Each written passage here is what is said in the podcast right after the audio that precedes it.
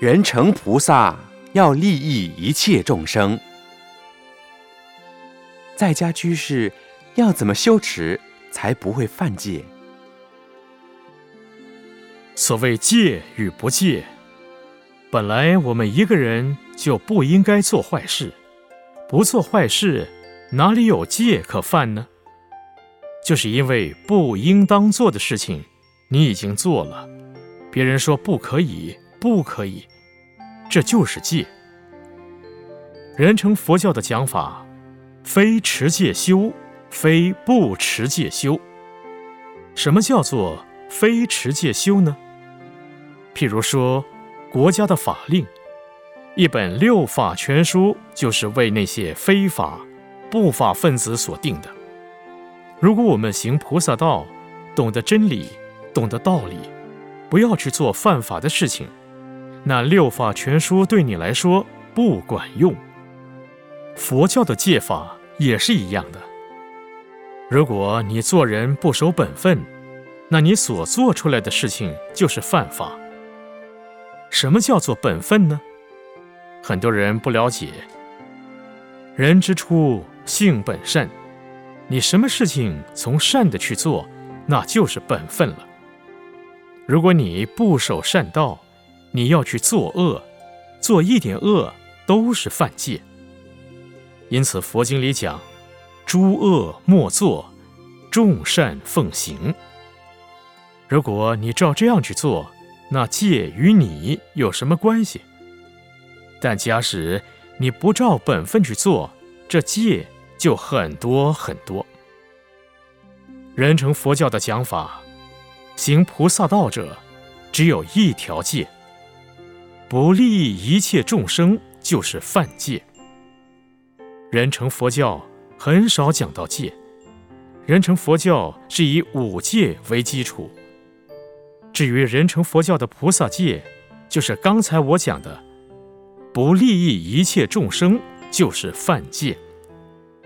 我们所做的事情，都是利益所有一切的众生。这一切包含的太广太广了。譬如说，看到泥虫蚂蚁，不要伤害呀，这也包括在一切里面。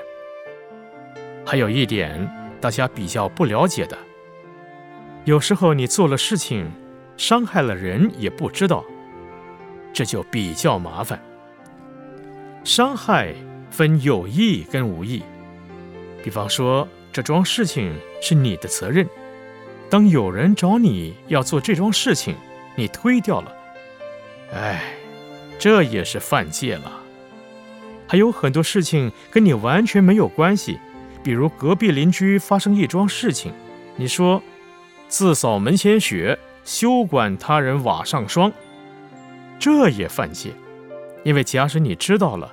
向警察打一个电话，也许这桩事情就没有那么严重了。其实人成佛教的戒律非常精细，以后有时间我们再慢慢的讨论人成佛教的戒法。有的人批评人成佛教太简单，太简单，没持戒。不知道的人才会这么讲。其实我们每一个人。不应当做不应该做的事情。假使你去做了不应该做的事情，那你就是犯戒。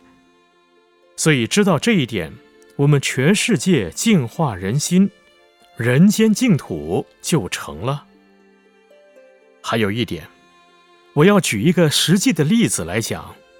譬如说，某一个地方有一个会计师，所谓会计师是专门把人家的账理清楚的。有一位需要会计师的人，他的朋友就介绍他去找这个会计师。这个会计师很忙，他是个大忙人，但是他忙什么不知道，到底是跳舞去忙呢，还是约会去忙呢，还是参加什么活动忙呢？那就不知道了。这个人去找会计师，会计师事务所只有一个小姐来接待这个事情。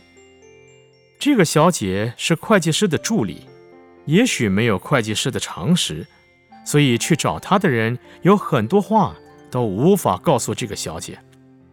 小姐做事情也是含含糊糊、糊里糊涂，那么事情过去了，钱也交了，但是好几次都找不到会计师。